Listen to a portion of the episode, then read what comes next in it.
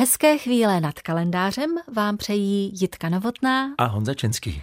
Dnešní příběh nás zavede hodně daleko. Odehrává se až za sedmero horami a sedmero řekami nikoli, ale v pohádce.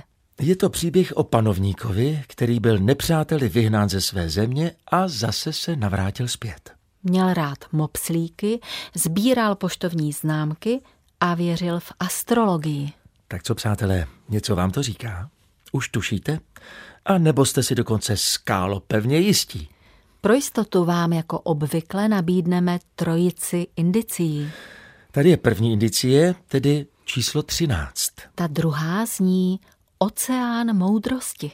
A třetí Červený palác.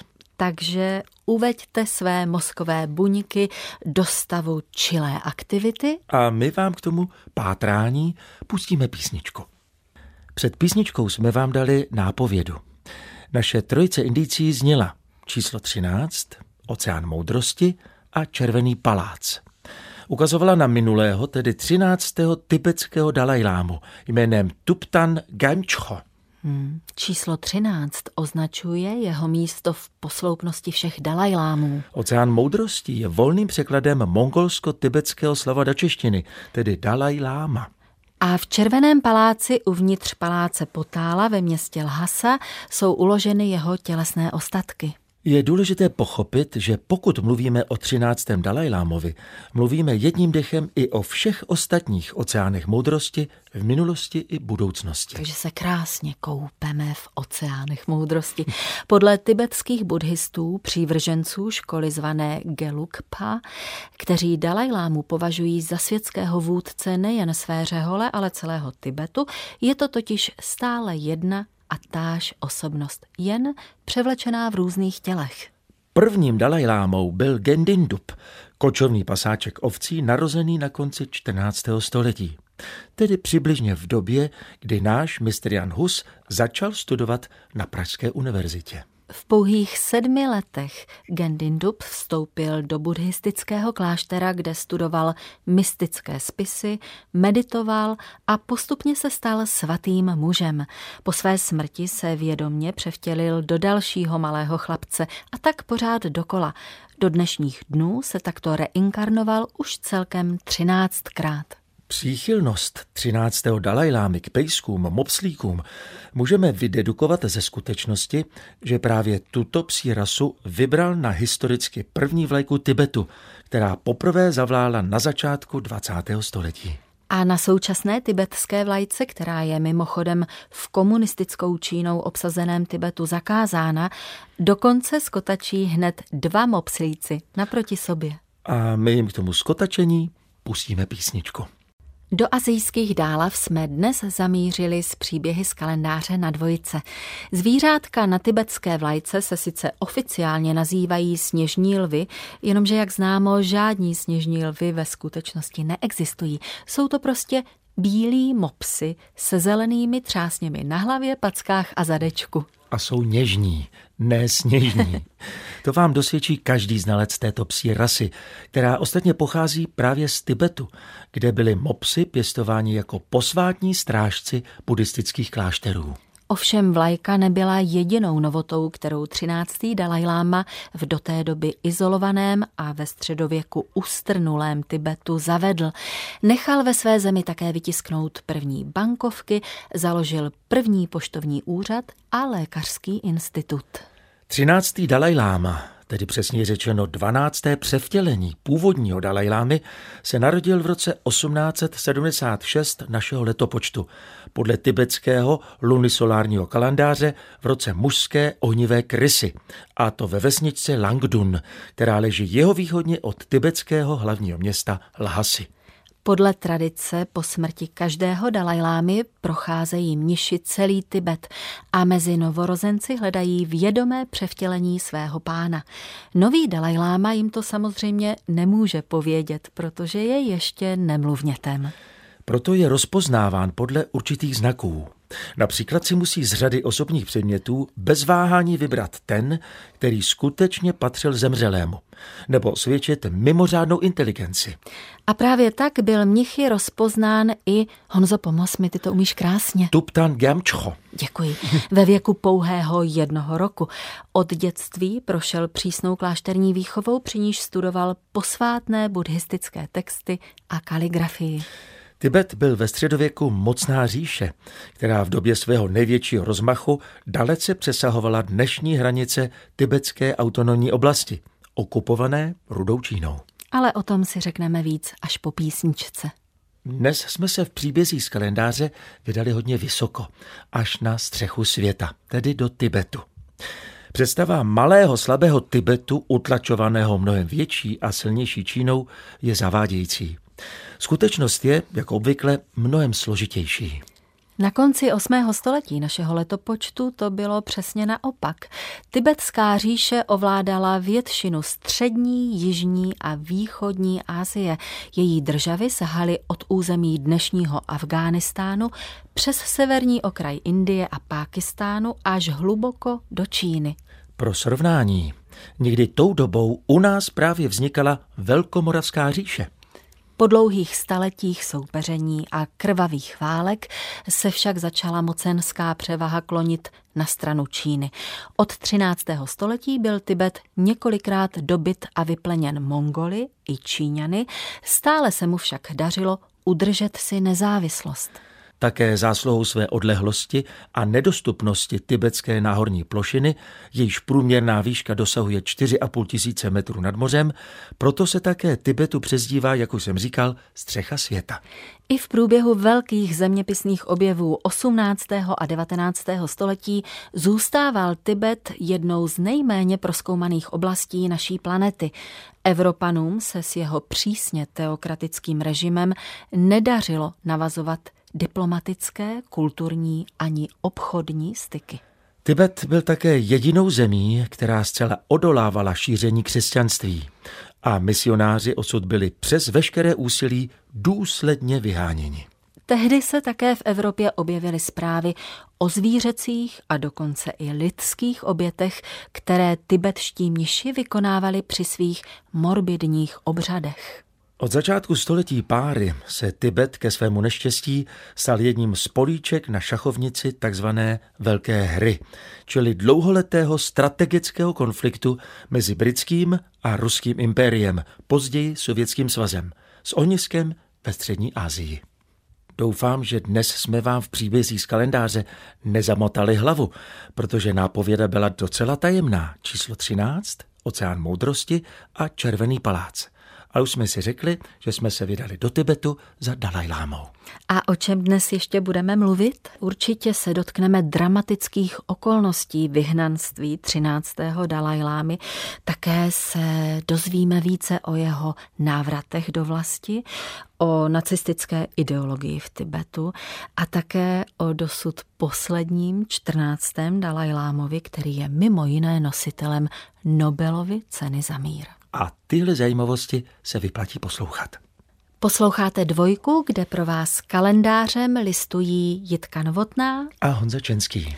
V roce 1895 už jako dospělý muž převzal vládu nad Tibetem náš dnešní protagonista jeho svátost 13. Dalaj Lama. Poté, co se ujal moci, se snažil zemi modernizovat, prosazovat reformy a omezovat všudy přítomnou moc mnichů. Už brzy ale musel čelit vnějšímu nebezpečí. V rámci velké hry mezi Anglií a Ruskem na konci roku 1903 napadla zemi britská armáda pod záminkou řešení sporu o hranici mezi Tibetem a Indií. Britové špatně vycvičené a bídně vyzbrojené tibetské vojsko bleskově zmasakrovali palbou z moderních kulometů Maxim a v Dubnu obsadili tibetské hlavní město Lhasu. Po úspěšném tažení vydala britská armáda pro jeho účastníky dokonce zvláštní tibetskou medaili. Z jedné strany je na ní profil panovníka Spojeného království Edvarda VII. Z druhé Dalajlámův palác Potála.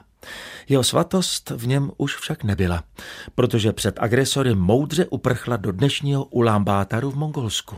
Dobrodružná cesta do vyhnanství po velehorských stezkách, dlouhá téměř 2400 kilometrů, trvala čtyři měsíce a svědčila o tom, že Dalaj Lama byl ve výborné kondici nejen po duchovní, ale i fyzické stránce. Po Dalajlámově útěku Britové Tibet v podstatě prodali Číně za patřičný poplatek a také za slib, že země zůstane v britské sféře vlivu a Číňané do ní nedovolí zasahovat Rusům. Prostě takový koňský handl. Hmm. V roce 1905 však v Tibetu vypukla vzpoura. Lámové povraždili Číňany, Evropany i tibetské konvertity, křesťanské kostely a misijní domy vzplály a 13. Dalajláma se konečně mohl vrátit a znovu ujmout vlády. Jenže ne na dlouho, Jitko. V letech 1909 až 10 následovala další čínská invaze do Tibetu a Dalajláma musel uprchnout znovu, tentokrát do Indie. Posloucháte dvojku a příběhy z kalendáře a povídáme si o Tibetu a Dalajlámovi. Ke druhému návratu z vyhnanství Dalajlámovi pomohla až krize v samotném srdci nepřítele. Při takzvané Sinchajské revoluci roku 1912 byl svržen poslední čínský císař Pchui a vyhlášena Čínská republika. 13. Dalajláma využil nastalého zmatku, vrátil se do Lhasy a podařilo se mu demoralizované čínské vojsko vyhnat za hranice. A tak právě 11. ledna roku 1913 jeho svatost, oceán moudrosti, znovu vyhlásila, či spíše obnovila nezávislost Tibetu. Během svého indického exilu poznal Dalaj Lama výhody průmyslové civilizace a po svém návratu se rázně pustil do modernizace Tibetu podle západního vzoru. S Evropany se ale osobně setkal už dříve jako vůbec první z řady Dalajlámů. Pozoruhodné bylo například jeho zblížení s carským důstojníkem finského původu Karlem Gustavem Mannheimem, kterého vyslal ruský generální štáb jako rozvědčíka do Číny. Mannheim vyrazil do Číny roku 1906 v čele malé karavany, obsahující mimo jiné kozáckého stopaře, ujgurského kuchaře a čínského tlumočníka. Navenek se zahalili pod pláštík etnografického průzkumu. S třináctým Dalajlámou se sešli na vrcholu Wuthai Shan, což je jedna ze čtyř posvátných hor buddhismu, ležící v provincii Shanxi na severovýchodě Číny. O čem si povídali, není známo. Ale jednu drobnost víme, a sice, že Dalajláma daroval Mannerheimovi pro cara požehnaný modlitební šátek z bílého hedvábí a Mannerheim dal na oplátku Dalajlámovi pistoli Browning s náboji a ukázal mu, jak se zbraň používá. Načež se osudy obou mužů navždy rozešly. Oba však spojovali dobrodružné životy plné zvratů. Mannheim později bojoval v obou světových válkách, v té první na straně Ruska, ve druhé proti němu. Jako vrchní velitel finské armády se spolu s Němci podílel na obléhání Leningradu až do začátku roku 1944, kdy se rudé armádě podařilo obklíčení města prolomit. V příbězí z kalendáře tak trošku otevíráme 13. komnatu tibetského Dalajlámy. V době, kdy finský maršál Mannheim válčil se Sověty, byl už 13. Dalajláma po smrti. Vlastně reinkarnován do svého nástupce jeho svatosti 14. Dalajlámy, který žije dodnes a také v exilu. Nezávislost Tibetu, vybojovaná 13. Dalajlámou, totiž vydržela jen necelých 40 let. V roce 1950 na střechu světa znovu vtrhla vojska Číny, tentokrát už ne císařské, ale komunistické. Čínské agresi však předcházelo temné období, kdy Tibet navázal spojení s nacistickým Německem a snad právě prastarý buddhistický symbol svastiky, v Tibetu velmi oblíbený, byl inspirací pro nacistický znak hákového kříže. Nacistická pseudovědecká okultní instituce Erbe, čili dědictví předků, uspořádala v roce 1938 do Tibetu expedici s úkolem potvrdit teorii o tom, že vyspělou azijskou kulturu založila nordická rasa a že i sám Buddha byl árijským potomkem dávných Nordiků. Vliv Tibetu na nacistickou kulturu zobrazuje i známý román Ladislava Fuchse Spalovač mrtvo. Jeho děsivý hlavní hrdina Karel Kopferkingl, nekuřák, abstinent a milovník zvířat, pod vlivem své oblíbené žluté knihy o Tibetu podlehne vizím, že masovou kremací pomáhá osvobodit miliony duší spalovaných lidí. Šílený pan Kopferkingl Nejenom, že vyvraždí téměř celou svou rodinu, ale navíc se stane i duchovním otcem holokaustu. Nakonec k němu přichází až z Tibetu láma se zprávou, že se má stát novým Dalajlámou. Ze spolupráce s nacisty ovšem Dalajlámu obvinovat nelze. Ten třináctý zemřel už v roce 1933. Jeho nástupce byl ještě malý chlapec a Tibetu místo něj až do roku 1950 vládl regent. A ještě než se s vámi, přátelé, rozloučíme, pustíme si další písničku. Ještě chvíli vám na dvojce budeme vyprávět o Tibetu a jeho vládci. 14. Dalaj Lama si vlády příliš neužil. Sotva usedl na trůn, Tibet obsadila čínská armáda a od té doby byl vládcem jen formálně. Bizarní setkání zažil na podzim roku 1956, kdy do tibetské Lhasy přes himalajské průsmyky přijela expedice nákladních automobilů Tatra 111 a Praga V3S, slavná Vejtřaska. Dalaj Lama z Čechy popil čaj s jačím máslem, vlídně žertoval a nakonec dostal darem motocykl Java 250, který do lasy statečně dorazil po vlastní ose. Já si ho úplně dokážu představit s tím šťastným úsměvem. Oceán moudrosti se o stroj živě zajímal, listoval příručkou a vyzvídal, jaké používá svíčky. Už o tři roky později však v Tibetu vypuklo neúspěšné protičínské povstání a 14. Dalajláma po vzoru svého předchůdce odešel do vyhnanství v Indii.